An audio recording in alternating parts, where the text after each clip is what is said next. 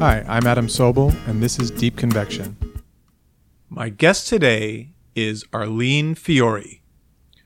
Arlene is huge as a scientist, and I'll say more about that in a minute. But I want to say first, I was really excited about this one because I worked with Arlene for 10 years when she was a faculty member at Columbia till a couple years ago. So I just wanted to start with a reflection about her from my perspective as a former colleague. So this is a complicated job. You have to do a lot of different things. Teach, do research, raise funding, write papers, advise students and postdocs, do service and administration both inside and outside the university, get along with your cranky colleagues, and not everyone is good at all of them. But Arlene really is. She made it look easy, and by being here, she made it all easier for the rest of us. So I was really sad when she left. And among other things, this interview was just a chance to catch up with her. But okay, Arlene is an expert in atmospheric chemistry, air pollution, atmospheric transport, and climate. She uses numerical models to understand all the different factors that influence the concentration of various chemical species that affect human health, especially ozone. Her early work, which we talk about a lot in this interview, was about defining the quote background ozone that sets the floor for air quality regulations, and especially understanding the role of long range transport of ozone itself as well as its precursors in that. Her work has uncovered linkages between air quality and climate change, for example, by highlighting the role of methane, a greenhouse gas, in regulating ground level ozone, a pollutant. And she's made important contributions on a range of other topics, including not just chemistry, but more lately, physical climate, including extreme events as well. From the beginning, Arlene's research has had direct implications for policy. Something that's always impressed me about her is how directly and enthusiastically she engages on that, working with a range of stakeholders to influence regulation and practice at the federal, state, and local levels. So we talked about how she got started engaging with all that when she was still a graduate student, and more recently, her participation in the NASA Health and Air Quality Applied Sciences team. Yet she does all this stakeholder engaged policy work while remaining a highly productive basic researcher whose work contributes to fundamental understanding. So she also talked about how important the concept of chemical modes of mathematical formalism for understanding the way different species co-evolve on global scales in the atmosphere has been in her work. Arlene got interested in air pollution first as a kid in the Boston suburbs, partly because she suffered from bad asthma, and that taught her that the air can be harmful. And we talk about how she got into Harvard as an undergraduate and stayed through her PhD after that, and why she didn't think beforehand that either of those things would happen. And she connects her own process of becoming a scientist through all this to the progress of women in science that was happening more broadly and visibly during that time, especially the Hopkins report that came out of MIT, Arlene's current employer, around then. As you listen to Arlene talk, you might notice that she continually goes out of her way to mention the work and achievements of others, individually and in groups. And after we spoke, she thought of one more, so I told her I'd mention it here. Quote from her email I should have had a shout out to the Earth Science Women's Network, which was an incredible source of support over the years. And this is something that consistently amazes me about Arlene how she manages to be such a star by every individual focused metric that academia has while at the same time being so humble and such a team player. So, on that note, that's enough. Let's hear my conversation with Arlene Fiore. Thanks so much for doing this, Arlene. Nice to talk to you this morning. It's great to be here, Adam. Thanks for having me. So, let's start uh, at the beginning with where you were born. Oh, well, that's interesting. Yeah, I guess I was technically, um, well, I was born in Massachusetts. We'll leave it at that. And I grew up, I guess we moved when I was three to a, from one suburb of Boston to another, but we, I grew up about 10 miles north of Boston. Wait, why don't we want to name the suburbs? oh, we can name yet? the suburbs. Yeah. so I was born in Saugus, Massachusetts, and then we moved to Stone Stoneham, which is really where where I, you know, from my the time I can remember, uh, where we lived. Okay, and I seem to remember you have a bunch of brothers and sisters. Is that right? Yeah, so I, am one of four girls. So there's me, oh, and then I had um, sisters who are twins that are three years behind me, and then I have uh, a baby sister who's ten years behind me. And um, how'd you get interested in science from the beginning, or? Yeah, that's a good question. Um, no, I would say it was probably a more cir- circuitous path, um, but well, I don't know. Anyways, early on, I guess um, I was kind of thinking thinking about where to start, and it, it may be worth mentioning that um, in terms of my interest in air pollution, in some ways you could say that was pretty early. Uh, I think it was in fourth grade we had this opportunity to write a letter. It was part, I, I, don't know about opportunity. We were forced to by our teacher, I think, but uh, we had to write letters for this kids' rights program that was under Governor Michael Dukakis. And uh-huh. I wrote and I don't know where I came up with this idea, but um, I do remember reading, spending time with the encyclopedias that we had at home, um, okay. and and writing about air pollution and why we should care about it, and that we we should be you know doing something to to clean up the air. I honestly don't remember exactly what I wrote, um, but I ended up like being one of some number of kids across the state who then got to go and meet the governor and meet Bruce Schwoegler, who was like the local TV meteorologist. Um, no kidding. So, so that was kind of a neat opportunity early on. Before we go on, tell me the age again where that happened. I think it was fourth grade. So what? It, that's probably about 10, 11. And sorry, one more question before we proceed. Yeah. Was the air bad in Stoneham, or this was like a conceptual issue for you? So that's where I wish I could answer you, Adam. But I will say that looking back, I mean, I remember playing outside in the summer, and when Woburn was burning their trash, it smelled awful. And so uh-huh you know, which was something that we all just kind of complained about. Sorry, now I'm wondering if I am gonna, you know, these are memories. I, I don't know how solid they are, but um, I guess the other thing I should mention is I had childhood asthma, and so I was pretty sick as a kid. Like when I was okay. four, I was in at Children's, was on medication pretty much my whole uh, childhood and so i think that was the connection that like i was okay. was kind of making that link between you know stuff stuff in the air can can make kids sick so maybe fourth grade-ish, you had the memory of asthma and got to meet the governor and the meteorologist on TV talking about air pollution. And then the next thing. So then in high school, which I thought was just what every school did, and I realized later on that this was probably pretty unusual, but our ninth grade science curriculum was earth science.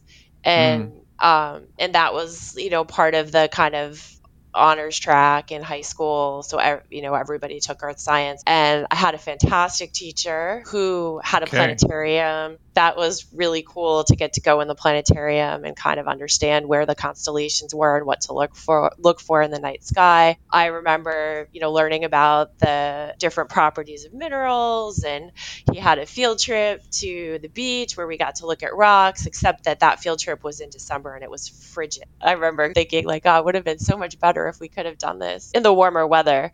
Uh, but I remember it, right? So that that got me excited, I guess, about geology and, and earth science science generally. And then when I was thinking about college, I really didn't know what I wanted to do. I mean, I, I was really had broad interests. I liked history. I liked, um, I mean, I knew I liked math and science. Um, liked reading English. Not sure that I loved writing, um, although I would say that it wasn't like I minded writing. And then the other, so yeah, so basically when I was thinking about college, I didn't know what I wanted to do. And so the things that I started thinking about though were uh, really probably more geared towards engineering. And that was because my dad was an engineer.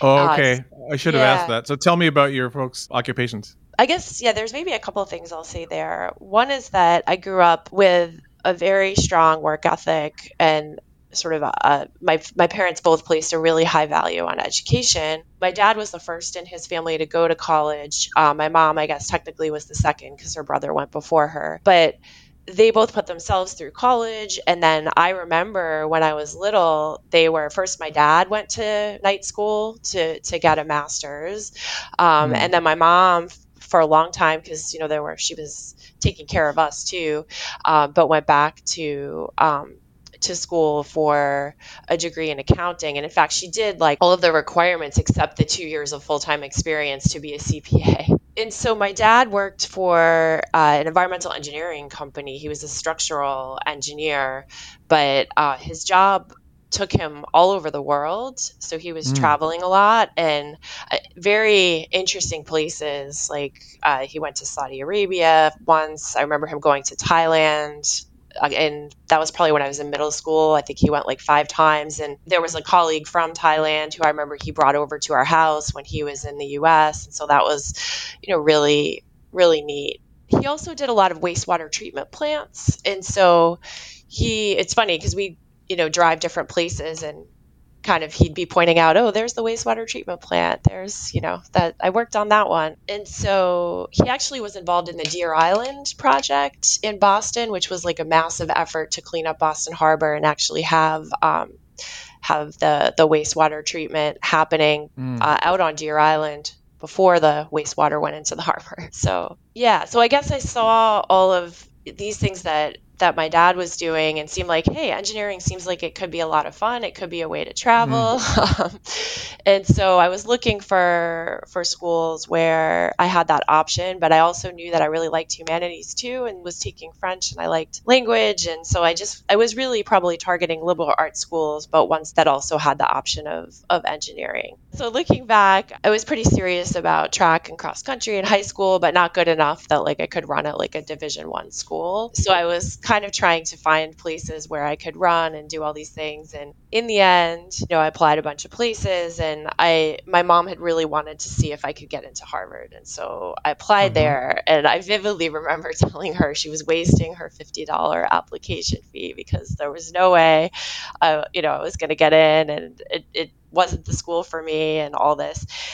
And uh, lo and behold, I ended up getting in and I got really amazing financial aid. And um, I went there and I spoke with a track coach, and I, there was no way that I was going to be competitive, but he sold the school to me in a way he just said the you know the people that you meet here and the relationships that that you'll forge will be lifelong. And not that Harvard is necessarily a huge engineering school, but they do have engineering. And so I, I thought I was going to do environmental engineering. And the reason I bring that up is because in the end, I did neither of those things. Um, I did start training my first year for fall training for track and ended up with a stress fracture and after that realized mm. that I could actually run just to run and so I'd often train, like run with the track team when they were having their easy practices that, that kind of thing because I made had made some friends in the fall training program and then I started environmental engineering and then in my sophomore fall I my advisor had told me kind of my course load was reasonable and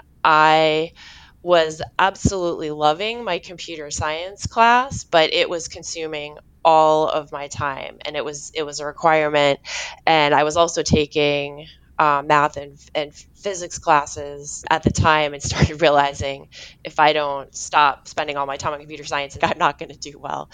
And so then I started realizing that I kept flipping to like at that time, right? It was print, like the course catalog. And I kept looking at the earth and planetary science classes and thinking, these just sound really interesting and really fun. And I think I'd really rather try to find room in my schedule to take more of these. And so I ended up very quickly dropping the computer science class and changing my major. And so I bring that up because then that next spring, my sophomore spring, I took uh, Introduction to Atmospheric Chemistry with Daniel Jacob, who is an amazing teacher. And uh, long story short, ended up becoming my PhD advisor as well. But it took me like all semester to get up the courage to go talk to him and ask because i had a friend who was working with a different atmospheric chemistry professor and kept saying like you should just ask. Like he might be able to get you a, a job. And i guess the the sort of personal part of that is we had this amazing opportunity in my high school where we had a savings bank in the cafeteria. And so you could work during lunchtime. And so I had been working at the bank, and then they'll hire you, even as a high school kid, to work in the summer. And so I was doing that. But that summer after my first year of college, I did not get full time hours. And I mm. was also really not that excited about doing that job anymore. And I was like, it would be so great if I could actually get a job doing research because um, mm. I think I'd like to try that. So I finally go up and talk to Professor Jacob about whether there were any opportunities to do atmospheric chemistry research. And the first question he asked me is, What's your computer programming experience? And so, of course, of course. my stomach drops. And I'm like, man. so I told him, well, you know, I, I was going to take this class and I started it, but I ended up dropping it. And I told him my story. And he, he then, the next question he asked me is, well, did you drop it because you were like scared of it or didn't like it or and I said no actually I'd really love to to learn how, how to program like that I, I hope to, you know, have that opportunity at some point. And he said, so if I were to hire you and you could spend some time this summer learning how to program, would you be willing to do that? And, you know, in my head, I'm thinking, you're going to pay me to teach myself something? This is amazing. And I guess the other thing I should mention is I, I, I did fine in his class, but I was not a superstar. It was, you know, I was not performing super well, but I was pretty excited that he didn't seem too concerned about that either, that he was mm. willing to give me this chance. And so mm. I think that's something that for me has always stuck with me that somebody was willing to give me a chance, right? Mm. And see see if I could do the job. I don't know Daniel very well. I've met him a few times, but one thing we know about him is that he has the largest group I've ever seen of anyone in the field and always has. So presumably his ability in terms of picking people out, students and so on, he's probably the most experienced person there is. And, he, you know, he must have known what he was. I mean, obviously, in your case, he did know what he was doing. I feel like I went through his group at the absolute perfect time because his group was not that large when I was there. And really? if you can believe this, that summer that I worked, he wanted me to check in with him at five o'clock every day. Wow. Yeah. When was this? This was summer of 1995 he just included me in his group. I went to group meetings. I think at some point I got to help out with a freshman seminar class he was leading or something. So how many people were checking in with him at five every day, or just that was just special for it you? Was, yeah, it was just me. So he hired. Actually, there were two of us. You may know Jeff Yin was the other undergrad. Yeah, sure. Was, yeah. yeah. he he so, was at he was at Washington when I was there. I think. Yes, yeah. that that makes sense. So Jeff and I, I mean, I think I think at that point Daniel had already hired Jeff, and you know, in his wisdom, he realized that if he had two people, and and Jeff already knew more than I did, and so we could work together and kind of figure some things out. But yeah, our our job was basically organizing ozone air quality data that at that time uh, I think we must have gotten it shipped on a hard drive. And at that time, it was like before there was any standardization. So there was so much data cleaning, unit conversion, all that kind of stuff that needed to be done. Mm-hmm. Uh, so that was that was my job. And we started out actually in using S plus, this you know one language, and yeah. um, I wrote a code that is actually how I met a different professor in the department, Steve Wofsy, because mm-hmm. he had the server sitting on his desk when I crashed it. And so he came and found me and said, Let me guess, you're writing a lot of loops. And I was like, Yeah, yeah. and he was so kind about it. He was so kind about it, right? And well, so he'd surely done it himself, or he wouldn't I'm have known that. Sure, and but he was so kind about it, and he said, "Okay, um, I think we're going to have to figure out a different way for this to happen." And that was when you know I went and talked to Daniel, and he said, "Okay." Um, well, how do you feel about learning a different programming language, Fortran? so I was like, sure. Which still has loops, but maybe it's uh, yeah, it fast, faster and much more efficient. Yeah. yeah. So, anyways, that was my, my first experience with uh, with research, and I loved it, and ended up asking if I could stay on and do a. I guess at that point I was going into my junior year, so I was probably still still just working as a paid you know intern or whatever during the academic year which also was much better than the previous jobs i had done on campus so then it turned into a senior thesis. The other sort of turning point for me was in my senior year fall when i was starting to apply to jobs um, different places and you know kind of foolishly applying at engineering companies even though i didn't have an engineering degree like who's going to hire somebody like that anyways? So I also started applying to consulting jobs and I was also applying to fellowships to go abroad because I had really wanted to study overseas as an undergraduate. And at that time, uh, Harvard was really adamant that you couldn't possibly get an education that's better than here in Cambridge. And so they didn't mm-hmm. have mm-hmm. study abroad programs. That's all changed now. So I was applying for fellowships. Anyways, and I guess I knew that I probably wanted to go to grad school because I had I did take the GREs.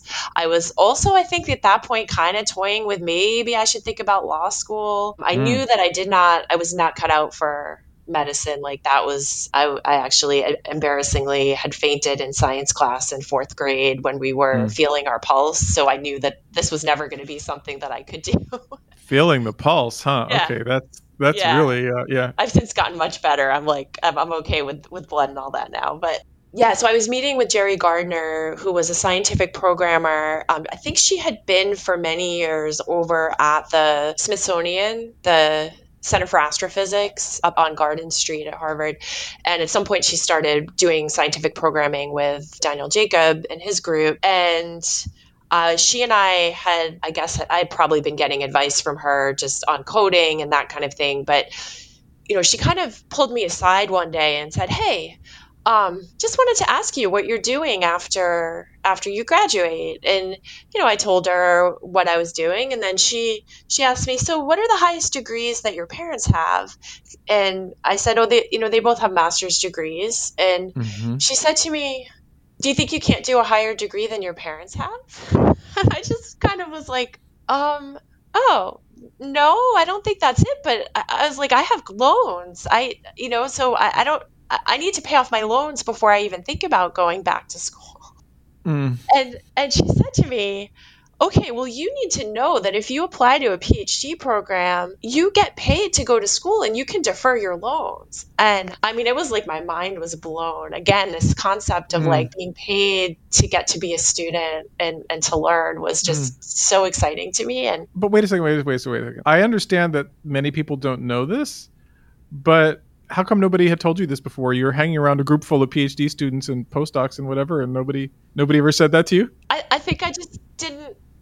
I just assumed, right?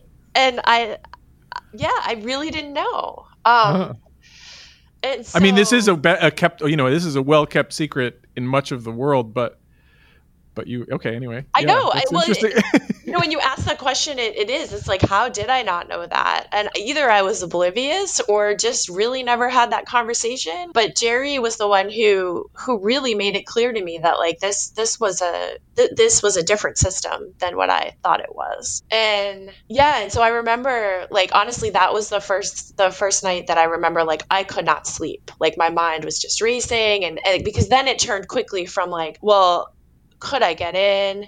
You know, I would have to ask Daniel if he'd be willing to recommend me and does he think I have what it takes and all of this. And I remember calling my mother, I don't know whether it was that day or the next day, but just kind of saying, like, can you believe this? You can actually get paid to go to school. you know, and she was like, Well, why wouldn't you apply? And so I think this was like November and I thought I was too late. And I went and talked to Daniel and I mean, I think he was really excited that I would be, you know, that because clearly he had had given me this opportunity and opened this career path for me. And so he was super supportive and immediately told me, No, you're not too late. They're not due for a couple weeks. Are you kidding me? You have plenty of time. And of course, he would write and he just, he basically told me like which programs I should think about, who to contact. I mean, he was amazing. So I guess then I ended up, as I mentioned, staying in the group. I think there were lots of reasons for that. But in hindsight, I mean, I'm really glad I did. I had a lot of people who,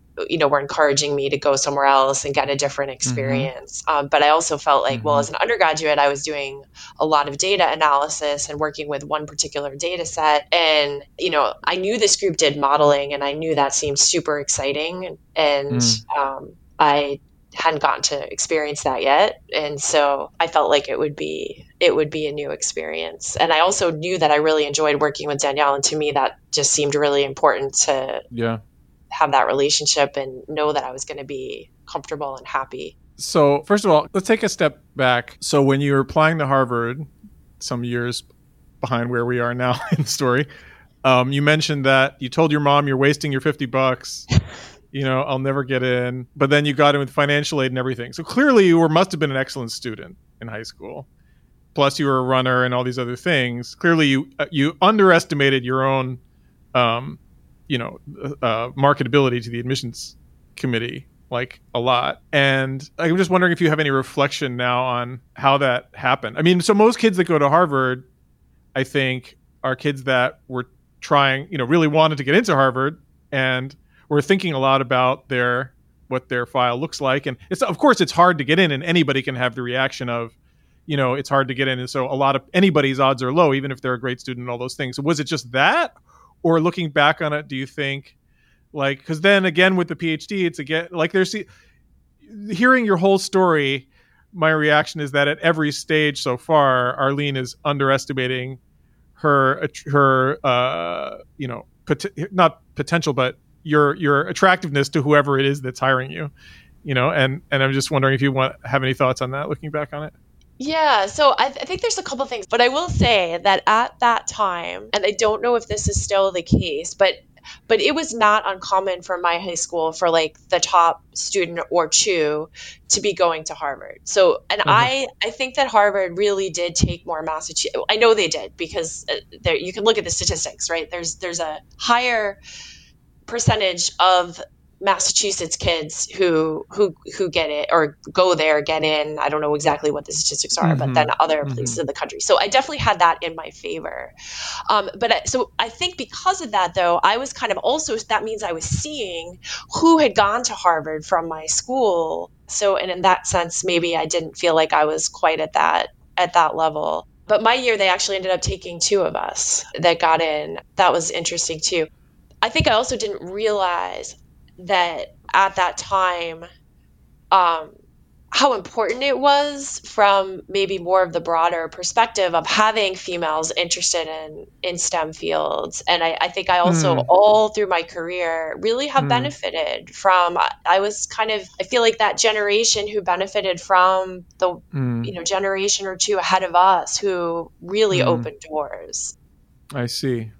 So it was a little bit of I don't look like the professor kind of thing? I think so. Also, just the stereotypes of scientists that I think now there's a lot of effort to, to break. I, and, and, yeah. um, yeah, just not really seeing people like me honestly, part of what I was excited about with the computer science class also was there was a female professor. Yeah, yeah. I, I didn't take a single class in my major with a female professor. There had been been a female professor wow. in the department um, who ended up leaving. I think you know that's all changed a lot. I mean, my classes, I also benefited in that department from having really small classes in college once I got into my, mm-hmm. my major classes.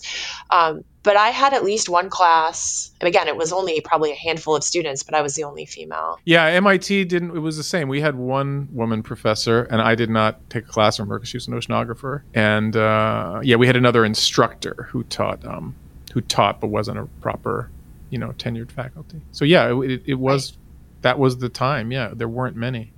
It's yeah, and there were already a lot. There were already a lot of it coming up through the PhD students yes. like that.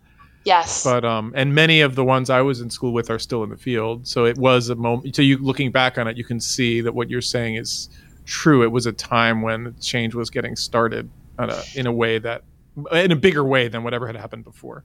Right, right. And actually, yeah, so there's kind of two things I'd like to call out. One is that and Daniel's group, uh, we had the benefit of really strong female scientists in that group. So Jennifer Logan, Clarisa mm. Spivakovsky.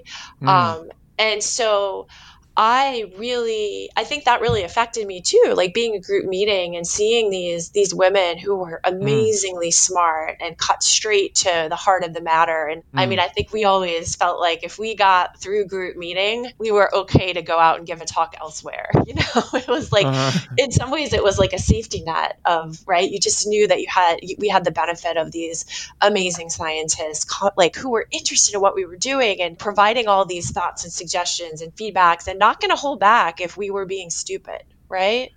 yeah, and I will also say because I, I didn't ever go to your group meetings, of course, but I did go to those Friday seminars, the fr- the atmospheric chemistry seminars, and they were pretty. I remember them being pretty brutal a couple times. They were. I mean, not not nasty, but just no. some very tough questions for, for yes. the speakers. yes.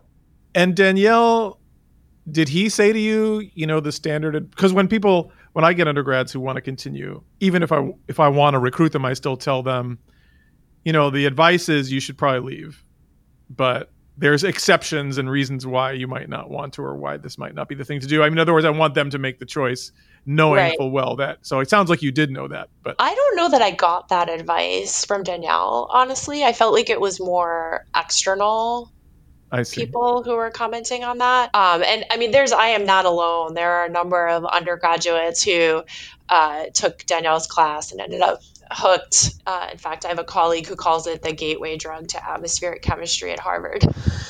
well, yeah, I can see that. A class. Um, anyways, yeah. So I was just also going to say that I, so I was a grad student when um, the the famous MIT Women in Science report hit the news. Oh, right. Right. So that, that was, was a little really, bit after my time. Yeah. Yeah. Right. That was really, um, I mean, it really affected all of us a lot. It was, you know, I mean, just the, we were so, I think, grateful to these women who, um, called to light the the inequities. Maybe in case anybody's listening who doesn't know what happened, it was actually a long time ago. Oh, Do you right. want to say I a few words of what, what what happened? I just actually read the book by the reporter who broke the story. Um, it's it's called The Exceptions, and I'm embarrassed that I am not going to come up with the reporter's name. Um, okay. But and actually, I'm probably going to get the history wrong, so I'm a little bit.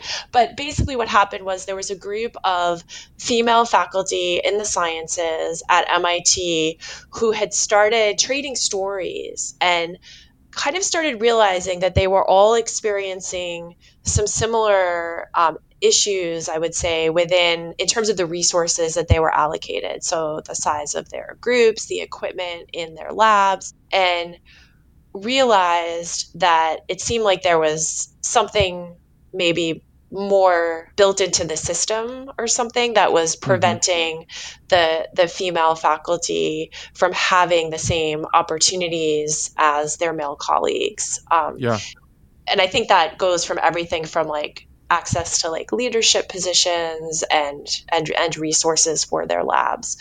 And so space, I remember lab space yes, being a big yeah. Yes.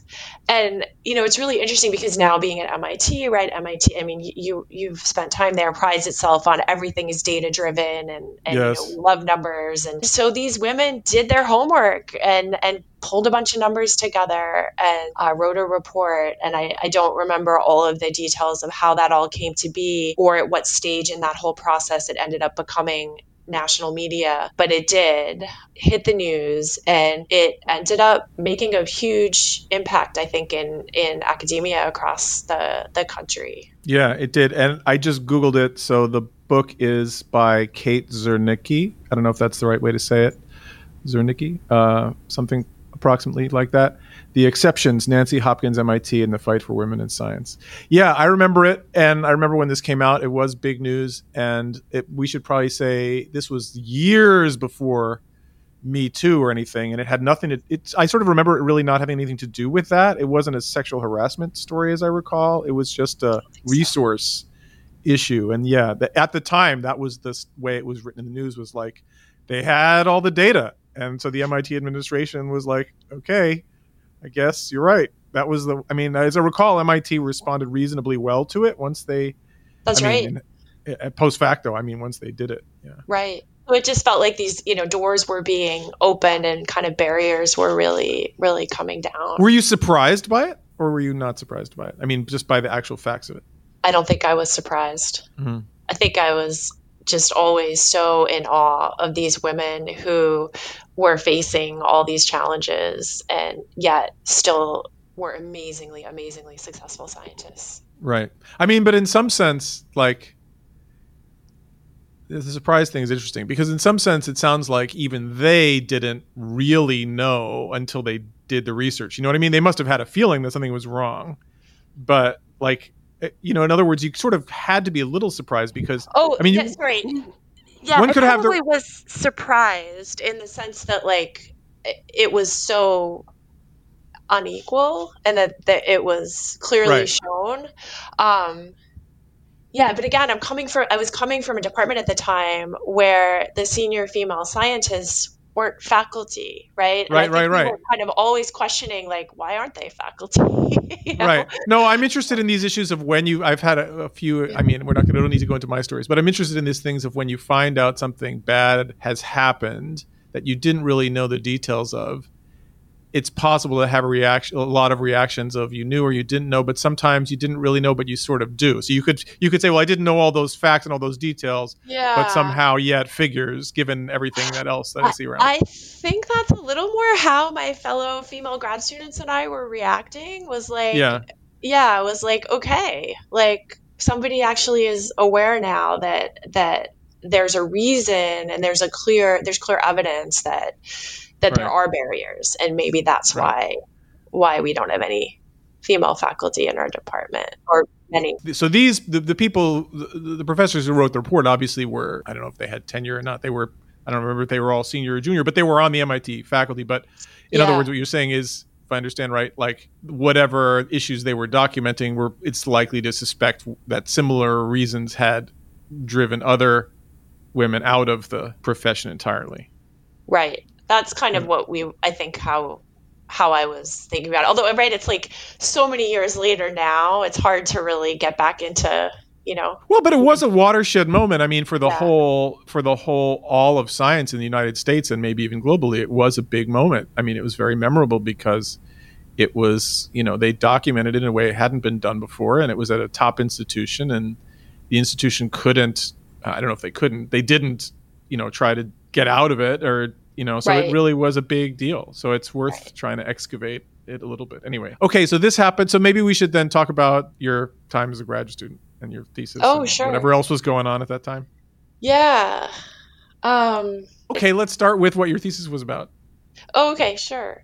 Um so yeah so this is it's funny. I feel like there's a lot of um just i remember i remember one thing that daniel said to me i remember many things that he said to me but one thing that that has always stuck with me is that there's a lot of serendipity in science right it's kind of mm. like the hmm. timing of of when you happen to be working on something and who you meet yep. and collaborations and all of that and so we started out and he was really thinking a lot um, i think I think there was a, a, 99 GRL paper that he had written about the potential influence of increasing Asian emissions on air quality over the US. And this was really a, a, growing area of interest. It was becoming mm-hmm. recognized that um, ozone, which is kind of my favorite molecule, I guess. Uh, mm-hmm. So I don't know how much you want to me to step back and say so. Ozone is the major constituent of ground level smog. It's also an important greenhouse gas in the upper mm-hmm. troposphere. Mm-hmm. And from an atmospheric chemistry perspective, it also is an important oxidant in that it contributes uh, through atmospheric chemistry to another really important oxidant so kind of helps clean the air of so it's a pollutant at ground level but in sort of a lot of the troposphere right the lowest layer, layer of the atmosphere it contributes a lot to our the atmospheric's ability to cleanse itself of pollutants and reactive greenhouse gases like methane. Ozone's also in the stratosphere where it protects us from UV radiation. It's present at much higher concentrations. And so these substances that um, deplete the ozone layer, some of their replacements, they react in the troposphere because of this chemistry that ozone in the troposphere helps kick off. Okay. Mm-hmm. So And it has three oxygens. Three oxygen atoms. That's right. Thank you. Yes. Um, and so yeah, so so back to like the context, I guess, of you know the Asian economy has been industrializing, pollution there is, is increasing. Um, this molecule of ozone, what makes it so fun and why I've spent so much of my career studying it, I guess, is that um, I like to say when I teach that it wears many different hats. And so, you know, depending on where where we are in the atmosphere, it's also controlled kind of by different processes. And so if you're in the polluted boundary layer, a molecule of ozone, for instance, summertime, eastern US conditions, is only going to hang around in the atmosphere for, say, a day or two before it's either lost to chemistry or lost to deposition to the surface. Mm. Um, but when you can loft ozone, such as, for instance, during convection, uh, into the colder, um, the middle troposphere away from the surface, it can hang around for a couple of weeks or even in the winter when photochemistry in the northern you know, polar area especially is not happening but um, but in the mid latitudes it's slow and so it can hang around for months and so this opens the door to transport around the globe and i mm-hmm. just found this fascinating maybe I should also, I'll just kind of shout out to Michael Prather as well, who's a colleague at UC yeah. Irvine And when I was an undergraduate, I got to go to one of his talks. He had just published this was was publishing these papers on this idea of chemical modes. I remember that. Yep. I remember. I heard that talk too somewhere. Okay, so we might have been in the same room at that. If uh, it might have been, yeah. so I was so excited about that concept because it was like that's why I took linear algebra. And man, I wish I had realized when I took linear algebra that this kind of work was made possible by it. So, so this was sort of the the context of kind of where I was coming from into my my PhD you know, I guess like most uh, many students in my first year, we were I was writing fellowship applications, and so we decided that I would apply to the National Science Foundation, and that we were going to conduct this what we thought was kind of an academic exercise of just asking the question, what would the ozone concentrations be in the absence of uh, anthropogenic sources and also like think more about quantifying how much ozone is transported from for instance asia to the us or the us to europe this term mm-hmm. that ends up uh, becoming used as intercontinental transport is kind of one way that we think about it so in other words just how much how much are we all one atmosphere and kind of breathing air in one place that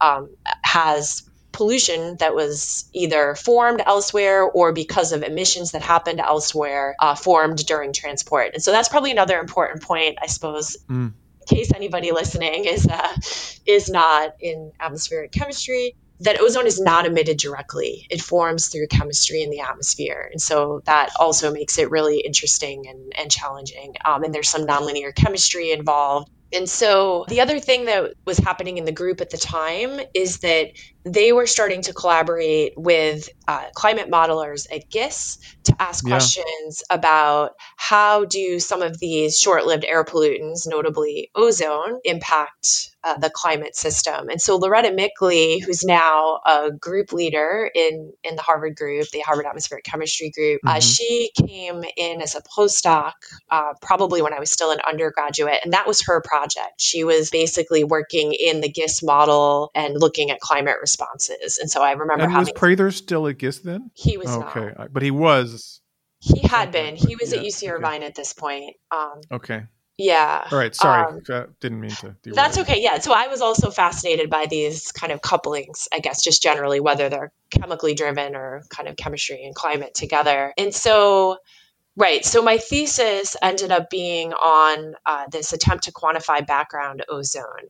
And mm. at some point, reasonably early on, um, Daniel was he was also doing doing work uh, supported by EPA, and we had gotten asked, and I ended up being the student who was working on the project a bit, which was to look at the combination of impacts of changes in different emissions on climate, where climate really we were just calculating radiative forcing and air quality. And so, in other words, are there things that we could be doing that would be beneficial both from a, a climate perspective and an air quality perspective? I guess let me talk first about the background ozone issue because it turned out that you know we thought we were doing something that was scientifically very interesting. What we did not realize was how relevant to policy it was going to end up being. And it turned out that this concept of background was relevant to setting the National Ambient Air Quality Standard for ozone because mm-hmm. by law you cannot set a standard that is unattainable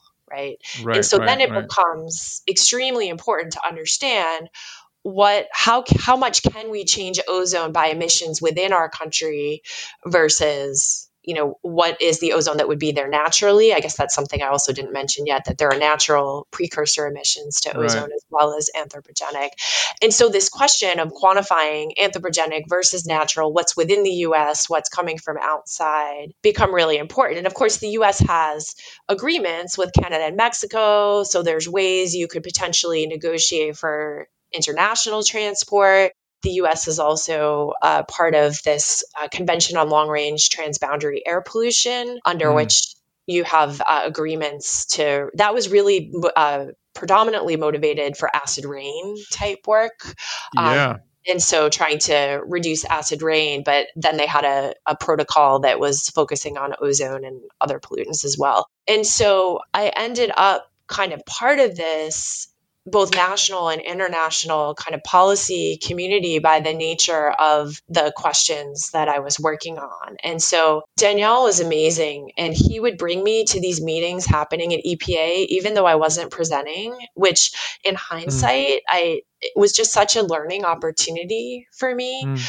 Um, and I also got to go to some meetings that were precursors to what became this task force on hemispheric transport of air pollution. Um, at that time, it was Terry Keating at US EPA and Frank Dentener um, at the JRC in Italy who were, were leading that group. And so I feel like as a student, I got to start becoming part of these communities that then led to a lot of opportunities later in, in my career as well. And these communities means means sort of policy. It's, it really was a community of scientists as... who were trying to come together and coordinate the science that needed to be done to ground policy in. So it was assessment mm-hmm. report kind of work. Um, both nationally, the way the EPA uh, is required, I think it's every five years to review the scientific criteria upon which its standards are based. And as part of that, there's a series of documents, one of which is like reviewing the science. Um, of mm-hmm. the the standard. And so yeah, so I guess I can just mention that at that time the EPA had just been assuming that background ozone was 40 parts per billion. So that's just a measure of concentration of ozone in the atmosphere. And what we were showing is that it's not constant it varies in space and in time and so that was that was a fair bit of of my phd work i remember this I mean, you were still this was still part of your agenda when you got here, as I as I recall. Yeah, exactly. And I, I still I still have bits of work in that area. It's, but, it it yeah.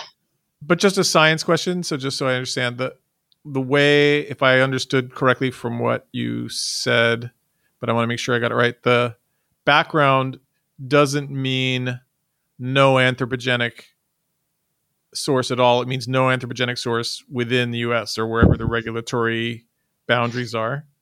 So I'm laughing because that is an or that was the whole point.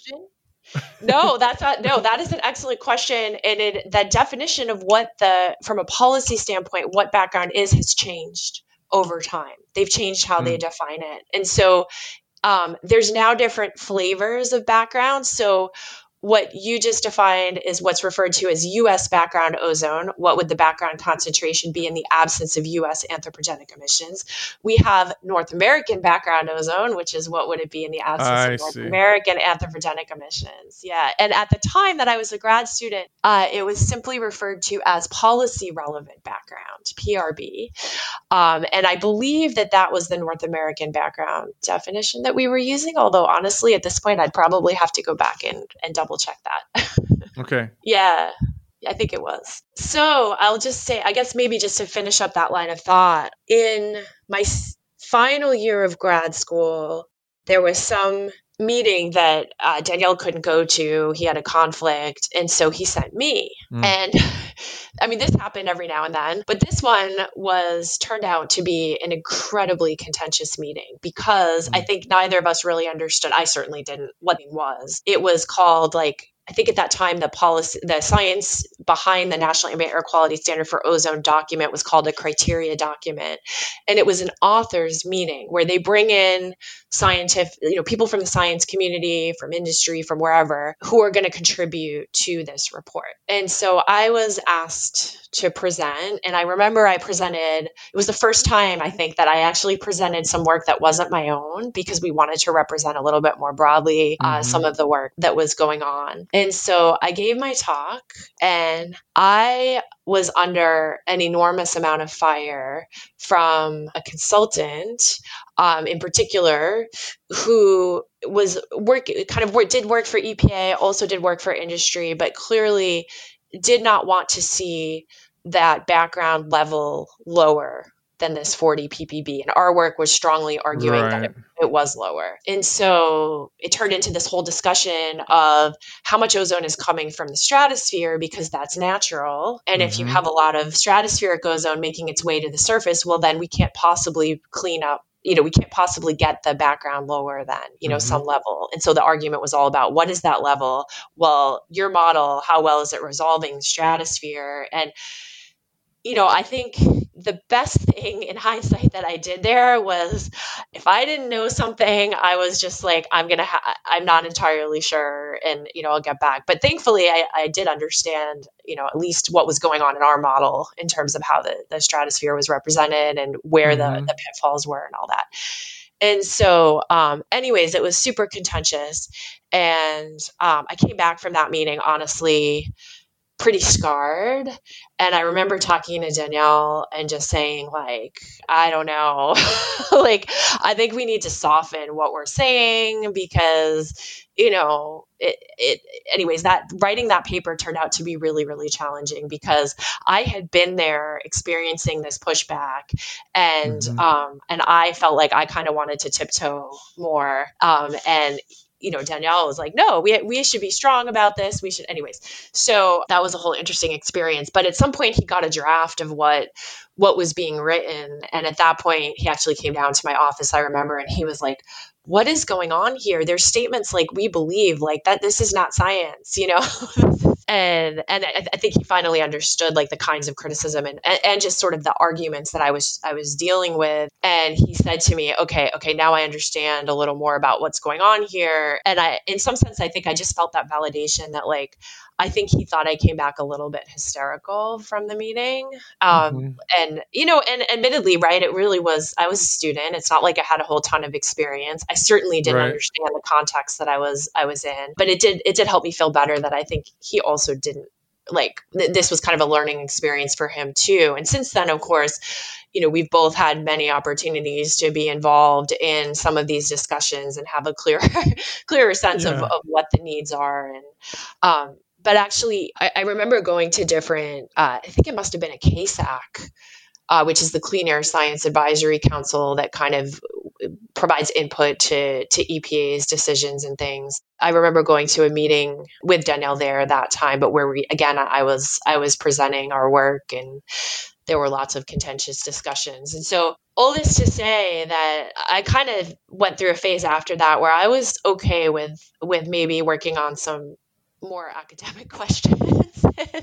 um, right. And it took me a while to, to kind of get, at least in the background ozone space. Um, but I was really excited when I was at GFDL when we had a new model that I thought was really going to do a much a much um, more state of the art job in representing these stratospheric intrusions into the troposphere. We were able to run at a higher resolution, and we had stratospheric chemistry, and um, and so I kind of I, I dove back in later uh, into the into some yeah. of these just questions but well okay let's get to that in a second but flexion i mean so first of all this is all is this all epa process these these meetings and battles e- yeah this, this was epa process yeah yeah and so yeah i think it's a good story, you know, being a PhD student is about becoming an independent researcher, and you know, the uh, people have similar stories. Sometimes, um, when I've talked to people who have done field programs and they get sent in the field and their advisor isn't there and they just have to figure stuff out and they get you know and they're with much older people who have done it lots of times and kind of expect things to go a certain way but on the other hand things always don't work and break and i think um, that these experiences are really good because it gives you a really and as you say you got a very deep understanding of what the problems were and then when later you had an ability to solve them that you didn't have at the moment you kind of ready for it you know? I think that i i, I sort of regret that we don't get to do that enough. Like i feel like maybe my students I, I don't have enough of a chance to throw them in some hot water situation where they get their eyes opened a bit to what the real what the outside world you know the the complexity and difficulty of in which our science lives. Yeah. Yeah it's a good thought. I think in the air quality space of of my group my students uh, probably get a little more opportunity in that sense. Although um, i feel you know things have evolved too how how how processes are done and all of that. Um, but yeah i guess I guess we could talk a little maybe about this NASA Health and Air Quality Applied Sciences team that I've been part of. Um, mm-hmm. that is a lot of working with different stakeholder groups that include like state level, um, city level, or federal level air quality managers, um, as well as people. Now it's expanded to health, so we work with different public health um, groups as well.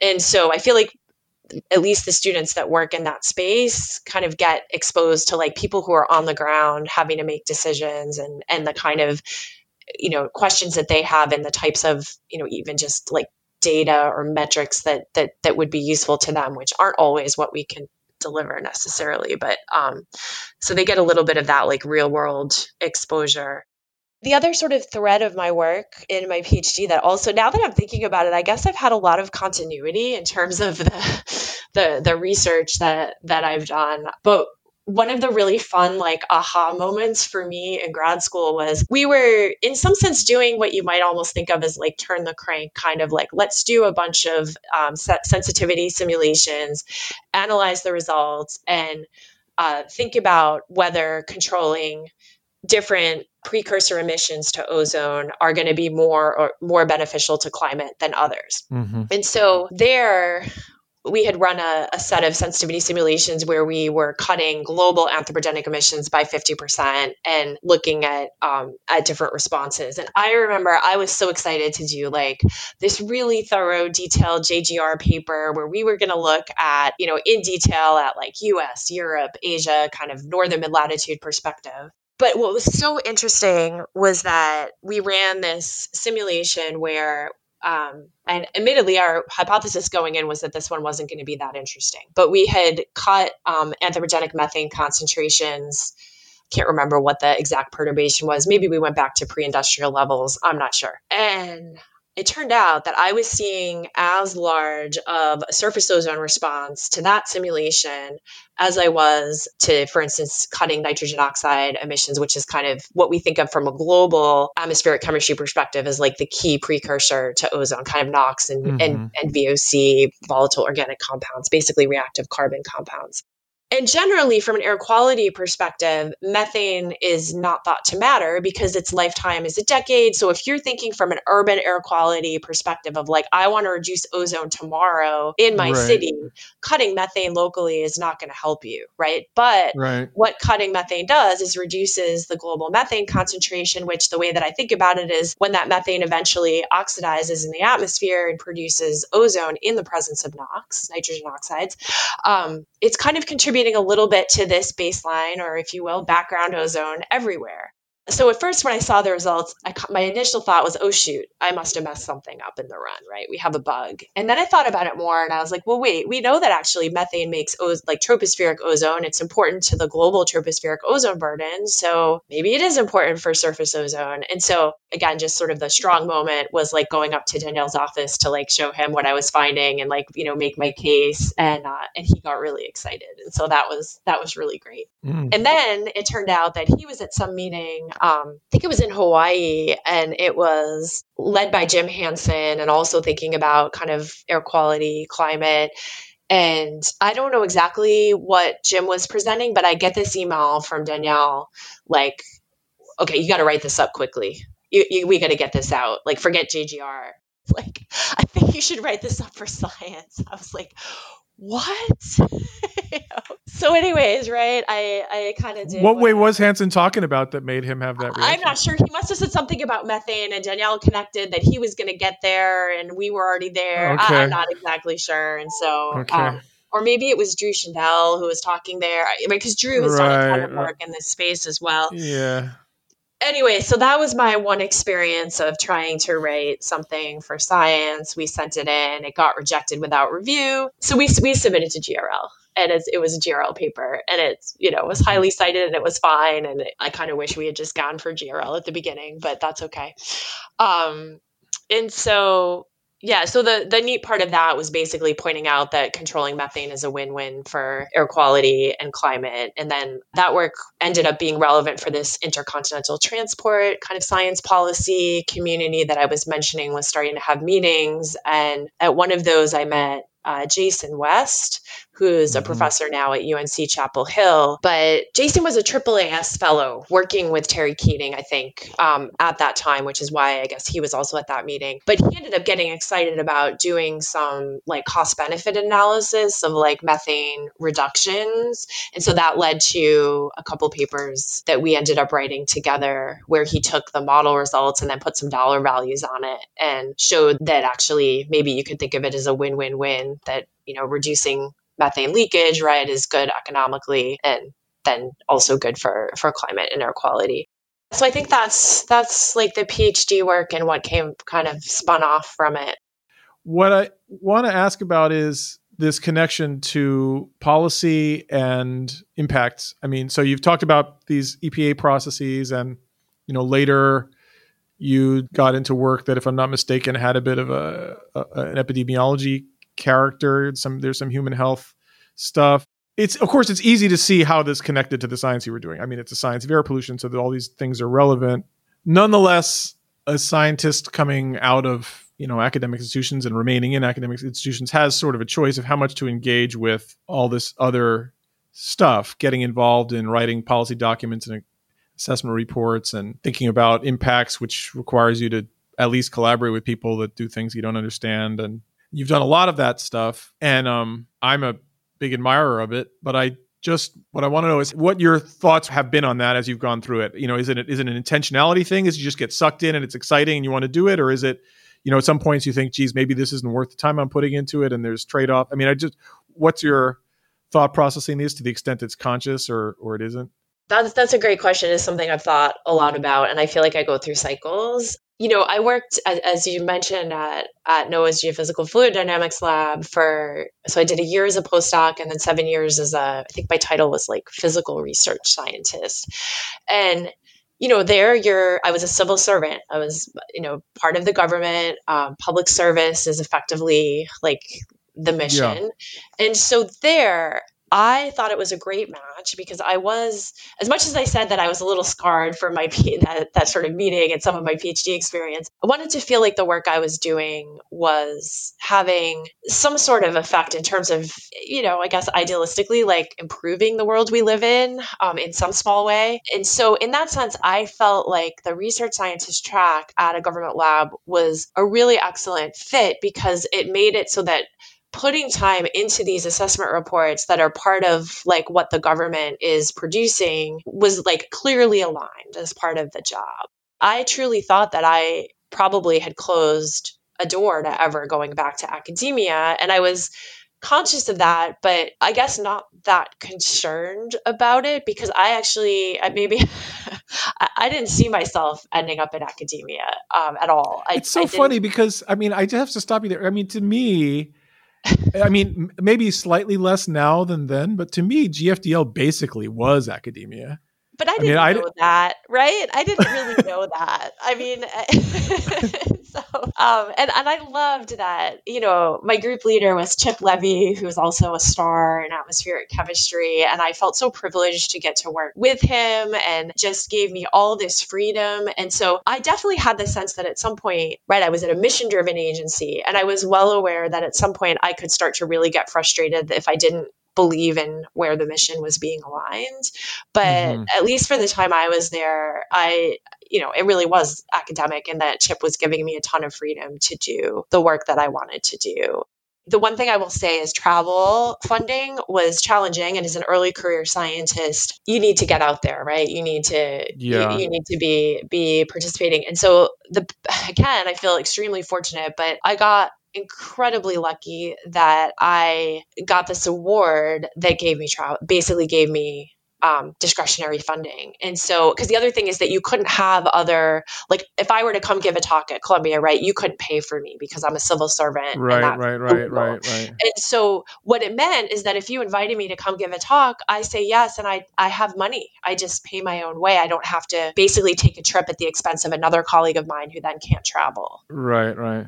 I think honestly that was huge. This was some internal NOAA award. It was, was. It, it, was. Um. It actually, no. It was. Um. It was the Presidential Early Career Award. Award. Oh, right. Wow, that's a big deal. Yeah, and so uh, and I so for the Department of Commerce, I guess for NOAA, I I was one of the recipients. Yeah. No, that's a big. uh Yeah, it was really exciting. Very few people in the country get that every year.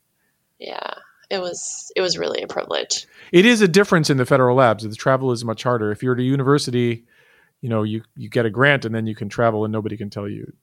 Right. The other thing that was going on in my er- the early years there was the whole question of could the scientists talk to the media? Did they have to get like go through this whole Mm. approval process first? And Were you doing um, that? Were you talking to the media?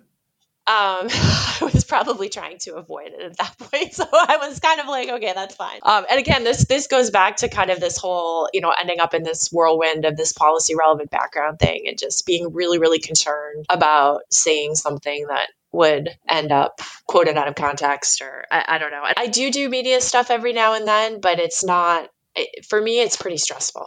So, being a civil servant, when you got to GFDL, so we're now post PhD, you felt like it was legitimate part of your job to do assessments and policy and all of that. You also had a, a leadership at the lab that was fine with it and Yeah.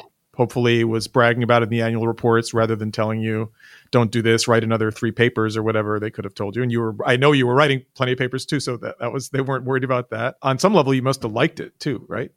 Yeah, I mean, I I guess part of it was I really enjoyed the scientific community that was part of this. It was especially for the task force on hemispheric transport of air pollution. It was international. You know, I I actually got to go to Moscow in 2006, which was an Mm. amazing experience for a meeting there. Yeah, so I, I did. I, I definitely enjoyed it. It sounds like you got research ideas from it too, which is I the thing I try to. Yeah, I, try to important. Yeah, I try to communicate that to people. It's like some people think, "Oh, I'm a basic researcher." You know, I don't. They they don't necessarily want to do things that out. You know, that are more um, mission driven in what in one way or another. But I have found that it's a really good source of ideas because pure research has a way of chasing its own tail. If you're not careful, you do the next thing that's obvious from what you did before, and that can get a little stale. Was you do these other things? There's so much external stimulus That's right. that at some point you you think of something you see something where you don't know the answer to it and you realize after a while that nobody knows the answer to it and then you realize that you know you could actually do something and so it's a good um it's a good uh, accompaniment to a basic research job I, I completely agree. And that's been my experience with this um, NASA Health and Air Quality Applied Sciences team as well, where, I mean, the premise of the team really is that this science is supposed to be emerging from needs voiced by the stakeholder groups. And so Mm. many of these stakeholder groups have, I mean, there's a whole range, but there's some who have an enormous amount of technical expertise and just the wisdom of like, oh, yeah, in my region, we have our high pollution events on these kinds of days, and here's what we typically see. And, you know, we've always wondered about X, Y, or Z. And so I I do feel like there's just been a lot of, a lot of, I guess, co-generation is kind of the term that's used now, right? Of, of ideas.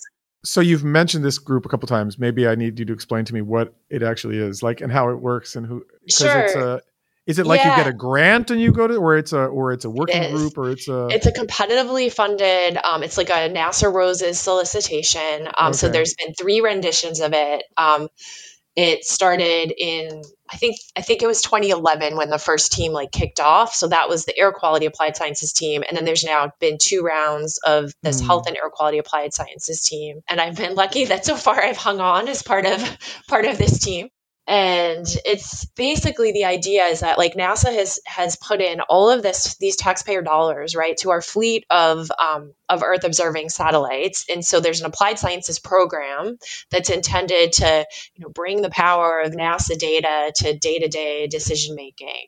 And so our angle is the health and air quality applications. Um, it's a team of I should know how many PIs, but let's say like a dozen PIs. And when you propose, each PI brings their team. So it's a pretty complex situation because you usually end up with each PI, you know, has a team of some number of of cois or um, and then of course they bring like students, postdocs, et cetera.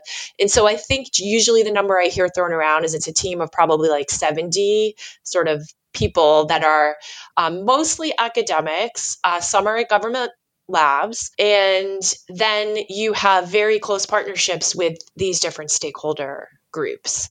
The really neat thing about this the funding model for this team is that first of all when you apply it, the cap is really low. It's really not mm. a big it's not like we're doing this because you get a ton of funds to support your group through the solicitation baseline funds Right. But then they do set aside additional funding for what are referred to as these tiger teams that are supposed mm. to be fast moving, react like kind of reacting to emerging needs throughout the course of the, the grant period. And those are cross team collaborations that also involve different sets of stakeholder groups as well.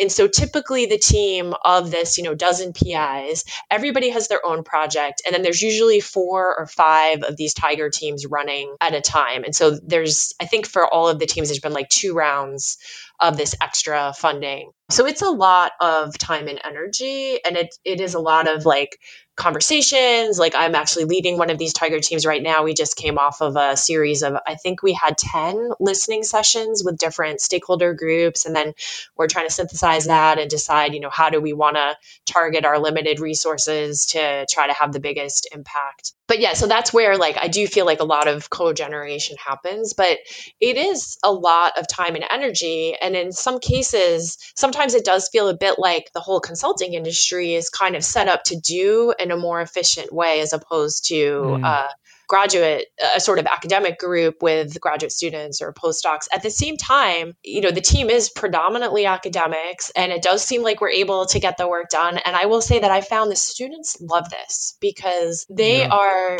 getting a view into what it's like to work in a whole bunch of different types of air quality or health related positions whether that's government nonprofit uh, industry different levels of government or yeah. academic or I don't know. There's there's a whole range of organizations out there, and so I, I do think that that's a nice opportunity for a grad student to get a window into that. I mean, the consultants are, in some sense, better set up to do it, but on the other hand, academic groups have a different kind of independence because on some level you don't need the work, right? I mean, as right. you just said, it's not a lot of money. Right. You're doing this for other reasons. Your main job is to publish papers Right. So just your incentives are a little different, and I think the stakeholders get something out of that. Who are the stakeholders? These state and local? Are these private? Who who are are they? Yeah, it's it's a whole and who range. finds them? Do you find them? Does NASA management find them? We find them. So we have um we we have. I mean, now of course we have the benefit of like you know I guess over a decade of this team kind of being there. And so I think once you're on the HAQAST mailing list, et cetera, like you're, you're on for life. But, um, but we have public meetings twice a year that are all structured to interface the team with stakeholders. They're run as like a series of panels where each panel has uh, different groups. But yeah, so, so just to give you a sense, like we work with a lot of state air agencies. Um, one of the, I don't know if it's a, a perk or whatever, but I feel like I I think I'm pretty good with most of the acronyms for the different state air agencies, some of the state health agencies. There's local ones. There's these what are referred to as multi-jurisdictional. So, for instance, in the Northeast, like we work with NESCAUM, which is Northeast States for Coordinated Air Use Management Association. New Jersey is actually a neat state mm. because it's in two. It's also in MARAMA, which is like the Mid Atlantic Regional Organization as well. And so those are some of some of the groups, but we also, for instance, it's not uncommon for like people from environmental defense or just gotten connected with a new group urban institute that's kind of like a connector organization of different communities around right, the country right. there's um, there's actually a satellite data for environmental justice tiger team that has a whole bunch of community groups that are part of their team the American Lung Association. Um, it's really NACA, which is a, I right. should know what that acronym is, but it's Clean Air Group yeah so it's it's really a range of um, i remember at one of our meetings we had like a, a community like mom group i think from utah who was there that were fighting for clean air in salt lake city and okay. utah so it was yeah, yeah so it's sort of like a uh, mixture of government state and local and nonprofit and all some of them sounds like have some amount of scientific capacity but yeah. not what not what you're bringing to it so they're a, i think that's important too because it, it's it seems to me like one of the challenges of working with stakeholders is they have to sort of know a little bit at least. They have to have some idea what they're dealing with in order to deal with you. Exactly. So there's a finding the right uh, you know connections is not always Right. And that's where I think HAQAST has, like, we have some stakeholders who we refer to as like super users. Like, they are like way beyond, you know, what a what a graduate student, at least in their first year or two, is is doing. Um, and so, what what HAQAST also serves as, I would say, is like a forum for these groups to connect with each other. And so, we'll often have, for instance, a stakeholder might run a training session on how they're using data in their agency, in addition to like the HAQAST scientist or grad student running a session on like, hey, here's a new way of analyzing the data that we've come up with and you can access it here and that sort of thing it's really a neat community for information sharing and but you're right it's it's all types and there are definitely certain stakeholder groups that um, the gap is probably too wide but if there's another stakeholder group in there or or mm-hmm, you know mm-hmm, somebody who mm-hmm. can help fill it you know that's mm-hmm. kind of the the idea so i want to make sure we at least sketch your the remainder of your trajectory um, sure. it probably won't be much more than that but so GFDL, you're there for eight years. Okay, I wouldn't have remembered that number. I knew it was something of that order, between five and ten, I would have guessed. And during that time, my perception is that although you continue to do all this, you got interested in some broader climate issues too, some things that didn't involve air quality or even atmospheric composition. Yes. And then we recruited you to Columbia. Gosh, when did that happen? That was 2011. I moved. 2011. Okay, time flies. And you were here another 10 years. years. Okay. Yeah. yeah. Um, so that part I kind of know, but maybe not even then not that well because you know your colleagues down the hall. You don't always talk as much right. as you, you know. I saw you at a lot of faculty meetings, but and then went to MIT a couple of years ago. Coming here was the first time you started to have a real group of your own. Is that fair? I had like a taste of it at GFDL, um, and I think that's where I was starting to realize that I would enjoy having a little bit of a larger group. So I I was able to have like one or two people, and then I had a summer. Actually, it was summer 2011, right before I moved, where I had two interns who were amazing, and it was it was really fun, and I that definitely mm. got me really excited for for building a group. So at that time, I was a lead author on the fifth assessment report for the IPCC. Mm-hmm. And that was definitely because I was at GFDL and it was viewed as a good thing for the lab to have people involved. And in fact, I kind of tried not to do it because I was, um, well, I was having a family at that point and travel yeah. was challenging. And yeah. so it's one of these things where I know if it had been my choice, I would not have applied for it. And yet, from a career perspective, I'm so glad I had that experience. And mm. so it's interesting. And, and the reason I'm so glad I had that experience is because I feel like that was part of my like enhancing my comfort level of transitioning more into kind of climate and yeah. not necessarily having only the atmospheric chemistry piece of what I was doing. And I, I'm trying to think when that all started. I guess it was probably 2009 to 2011 because one of the summer interns I had that summer, the reason I'm mentioning this is he was actually running, it's Alex Turner, who's now a professor at University of Washington, but he was an undergraduate at the time at uh, University of Boulder in Colorado. And he was running a storm tracking code actually that we got from a colleague at GISS that was in Python. It was my first time with anything in Python to basically track uh, migratory cyclones across uh, the eastern U.S. in summer. And I guess the rationale for that was still tied to air pollution because these were, mm-hmm. you know, know, are known to ventilate pollution. But the questions that we were asking was how do we think they're going to change under climate change? And it was super exciting because GFDL had done like thousands and thousands of years of simulation with a long 5,000 year pre industrial control simulation where you mm-hmm. could just get a sense of the baseline noise in this particular quantity. And then yeah. we had the historical runs. We could look at what's happened over the historical period. And then we had different future simulations. And so Alex was quantifying basically number of storms per summer in some box over kind of the Great Lakes type area of the US and just looking at how those had changed. And so we were very much using methods that I had seen, you know, people like Tom Delworth and others presenting at group meet or not group meetings, but lab meetings um, over the years. And I just found this really, I guess I've always loved big data sets. And so this just seems super exciting to me. just this idea that with with computer programming we can mine through enormous amounts of data and like pull out quantities that that actually tell us something useful about how our system works that was one of your interns in yeah. the last summer at gfdl yeah Right. So we were here for 10 years and built up a group and were extremely successful. And then we lost you a couple of years ago. I miss you all. Yeah. Um, yeah. But you went back home to Boston. I did.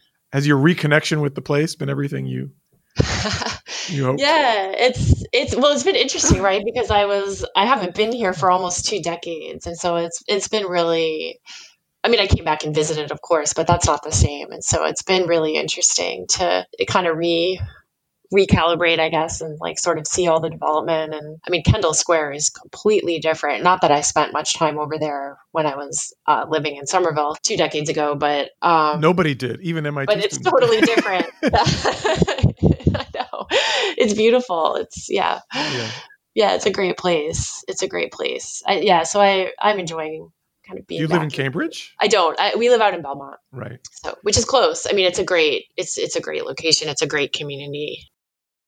And so, how old were your kids when you got there? I'm trying to think if they yeah, like so, if yeah, the New. York Boston shift for them at what age it happens. Might, might yeah, so my oldest, um, when we moved, my oldest started high school, so it was ninth, okay. seventh, and fourth grade. So it was, you know, it was a little, it was not an easy transition. It's not like this was home to the rest of my family but everybody everybody seems to have landed okay. And uh, you know now they, they, they love going back to new jersey. And thankfully i guess with well i don't know in our day right we would have written letters but they they text or stay in touch that way. So i like to think that maybe their college transition you know will be smoother because they've already gone through the you know moving and, and making new friends. And the other thing you realize is that there's a lot of kids who move around a lot and so it's really, really okay. I think the hardest thing was that we thought we were moving post pandemic. And actually, we moved, we showed up right when the Delta wave was hitting, and uh, that turned into Omicron. And so, not necessarily the best time to be trying to like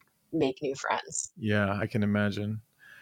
And so, any new evolutions in your scientific trajectory? Any new things you're doing that you want to mention or? Yeah, I've been pretty heavily influenced, I guess, by um, the whole large ensemble community. I served for a bit on a U.S. Mm. Um, CLIVAR working group on large ensembles. And so we've generated, I'm not sure we can quite call it large yet, but a historical ensemble from 1950 to 2014 with full stratosphere, troposphere chemistry. And so we're we're kind of having fun mining that and trying to adopt some of the techniques. For instance, we've been collaborating with Ben Santer on some of his like signal mm-hmm. detection and think mm-hmm. we've actually detected a signal of anthropogenic influence in upper tropospheric ozone columns. Uh, so satellite data, which is pretty neat. So I have a student who's writing that up now. And then the other direction is actually in close collaboration with Robert Pincus at. Oh. Uh, yeah, I know. It's a little sad because he started at Lamont the day that I left. Um, really? oh, he, he somehow convinced me uh, to start thinking about chemistry on an aqua planet. And so. Uh-huh we're having some fun with that. And I guess at this point, we're still doing some initial things, but it seems to me like it, it, could be a really neat tool going forward if you're trying to get some fundamental understanding of like basic climate responses with complex chemistry that's too complex maybe to run in these really more realistic types of, of chemistry climate models. So we'll see where that so goes. Aquaplanet Geez, I've never thought of chemistry in an aquaplanet. So without so, land, things yes, must be pretty, pretty different, so, right? It's exactly so. So actually, the way maybe I should back up and just say we're we're really this is really idealized. So the first thing we did was we just in the CSM uh, aquaplanet configuration. It turns out amazingly you can flip the switch and have chemistry on, and it actually works. Okay, when you do that though you still effectively have the chemistry seeing land right? Your emissions are still there if you don't change them. And so anyways oh, so we've done some things now where we're like actually making it more idealistic on the chemistry side. So doing like zonal average things. One of the things that I think is really nice is that when we're looking at atmospheric, so I sort of mentioned like chemistry on climate, but for the climate on chemistry, is that we always have weather and complicated meteorology and uh, yes. when you're trying to interpret observations. And so I think for just some basic insights as to if you're interested in things like differences between the northern hemisphere and southern hemisphere or differences in gradients and emissions in the aqua planet we can take out the role of meteorology, right? Because everything is just super simple and symmetric. And so we have an application that one of my postdocs is working on in that direction. So you still have the sources of stuff as if the land was there. So you're not on such a different planet as I might have imagined. Yeah. You know, if you didn't have that. And of course there right. is still meteorology. It's just simpler meteor I mean the meteorology is doesn't know that you know doesn't have continents and mountains so it's that's right. So yeah, yeah so i don't know. We'll, we'll see where that all goes. But you know i think there's obvious like really neat applications to think about too with like planetary atmospheres. Um i don't know yeah. if i'll ever personally go there but i can imagine you know if this can if we can show that this configuration works and you can do science with it i can imagine there are are people who would take it that direction. Do you want to say anything about the connection of air quality to climate and how that has changed over time, sort of at the global scale. There's always been these connections between air quality and climate, and you've studied them and been involved in the policy at the national level and so on. But I think something that seems to me has changed in the last, I don't know, not that many years is the recognition that, first of all, just how bad air pollution is worldwide. I mean, what the, there's been epidemiological studies and so on that show how many deaths there are from air pollution you know today and the numbers are huge especially in the most polluted places which is now more asia than us and europe but we have some bad places here too. And the sort of recognition that maybe this is more of an important way to think about climate mitigation than it used to be. In other words it used to be thought that these are two different problems and air pollution is a local you know problem and climate is this global problem and then there have been these you know differences in how that plays out politically because of it. But there's now I, I have this you know there's a sense now among a lot of people that are active in climate politically that we should be talking more about air pollution because killing lots of people and it gives a big motivation to stop burning fossil fuels in places where they're emitting both harmful pollutants and greenhouse gases. And just the, that the awareness of this has changed both scientifically and policy wise or politically and if that's affected how you think about these problems or anything you're working on.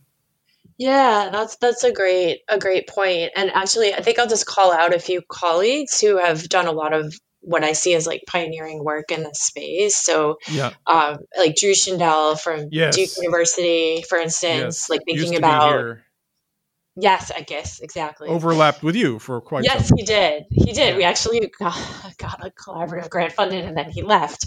Um, okay. But we still worked yeah. together, so that was great.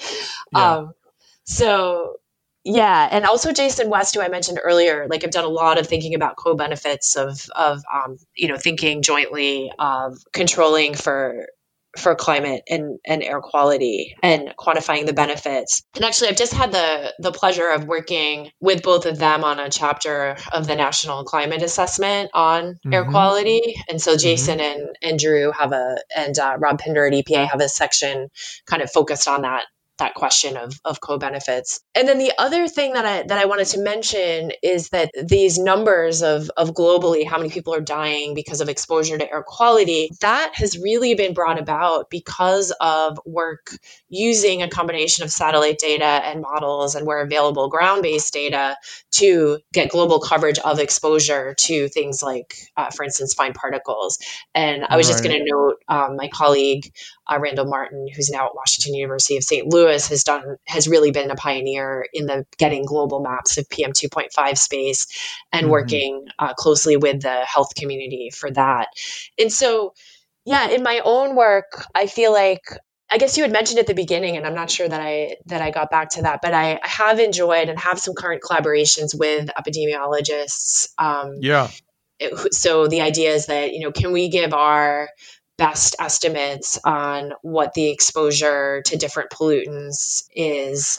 So, from that perspective, I feel like I, I enjoy working with them, but there's always a little bit of like, they want the data, the finest resolution, et cetera, but like they don't really need me to do science, right? They just need need the data and and so that's yeah. fine like but we kind of try to find some science to to do yes. in in that and so one of the projects that i'm super excited about that's led by Marianthi-Anna Kioumourtzoglou at the school of public health at columbia she has a project where she's developed this framework for quantifying uncertainty and instead of the typical public health study which says okay i have this data set i'm going to run it through my exposure response functions or or sorry team it with my health data to get my exposure response functions. What if instead I pull together all the different estimates of, you know, for instance, fine particles that we have out there publicly available, try mm-hmm. to come up with some way of estimating their uncertainty and try to use an ensemble approach where I come up with the best estimate in a range of uncertainty um, that's mm-hmm. spatially mm-hmm. allocated. And so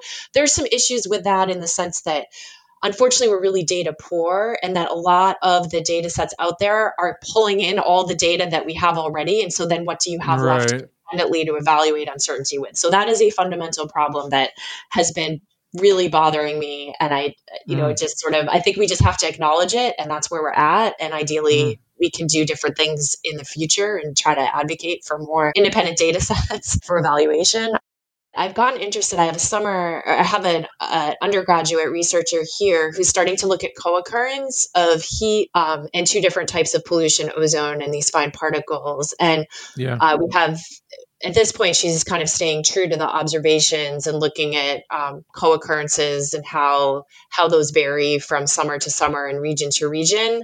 And then one of the the next directions that we've been talking about moving is asking the question of okay, so we have these chemistry climate models that you know there are papers out there that use those models to look at how air pollution is going to change in in the future under different climate and emission scenarios, but are these kinds of um, starting to think about, I guess, like compound extremes or co-occurrence like are they actually modeled in a way that has anything to do with the real world and the other mm-hmm. question that actually i'm learning is still a bit of an open question on the health side is does it actually matter? Does the human body respond in a different way if it's simultaneously exposed to heat and ozone or heat and PM or all three together? But I don't think we can really answer those questions until we know how often those co-occurrences are, are actually happening. And so that was part of our motivation was can we kind of start to build a data set of these, these events? And maybe it turns out that it doesn't matter, that once you're exposed to one thing, you're sick and that's it. Um, I, I don't know. And I'm guessing you can't do physiological studies. I know they do that with heat. They put people in hot rooms and make them do stuff, but you can't. It'd be unethical to also pump ozone into the room and pollute. Well, so to be honest, I know they used to do that because Daniel Jacob talked about. I think he like participated in some of those studies uh, when he was a grad student. Um, I'm sure they're not pumping like super high ozone, but but um, so I don't know. Actually, that's a really I like that thought. I, I don't know. Well, it's an interesting thing that's happened. I mean, I don't know if you follow this. I mean, we I, have gotten a little bit involved with a student here, um, uh, Casey Ivanovich and Radley Horton in in humid heat extremes, right. and there there seems to be a big disconnect between the people who do that, who study the human physiology, who say humidity has a big effect on you, and the epidemiologists who look at statistics, who say they don't see it. Right. And I kind of think from what I've, I'm not an expert on this. I've come to think that the epidemiologists kind of have to be wrong. It has to be that they don't have data in the right places, or they can't untangle the effects, or something. Because I mean, the physiological evidence is pretty clear, and right. your own human experience makes you know that it's true, right? I mean, right. so everybody who's ever lived in a human place knows that. So I mean, yeah, I'm so curious about this interaction between uh, you know direct experimentation and interesting point. I should look into that. All right. Well, we've burned your whole morning almost. Um, there's a lot more things I could ask you, but I, I don't think uh, I don't think I can. But is there anything else that we should have talked about that we didn't? Is there anything else you want to mention while we're here? I don't. No more shout so. to anybody or. um, I don't know. Just thank you for the opportunity, and you know, it's it's it's really an honor knowing who else you've interviewed. So thanks for thanks for this. Oh no, oh no, the honor. Thank you, Arlene, but the honor is all mine, and uh, thank you for taking the time to do it. It's great to talk to you. You too.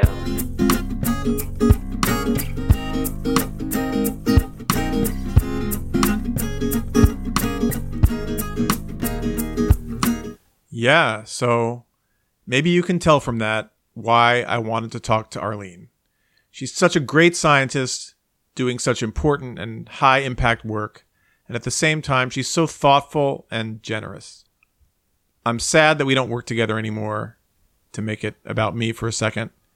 And I miss her. But I'm glad that we got to have this conversation and that I can share it with you. My co creator and creative director is Melanie Bielli, and our editing and audio post production are by Duotone Audio Group, where our editor, post producer, and audio engineer is Eugenio Gonzalez. My creative consultant and spiritual advisor is Minnie Jardine, and our original music is by Eli Sobel. I'm Adam Sobel, and this is Deep Convection.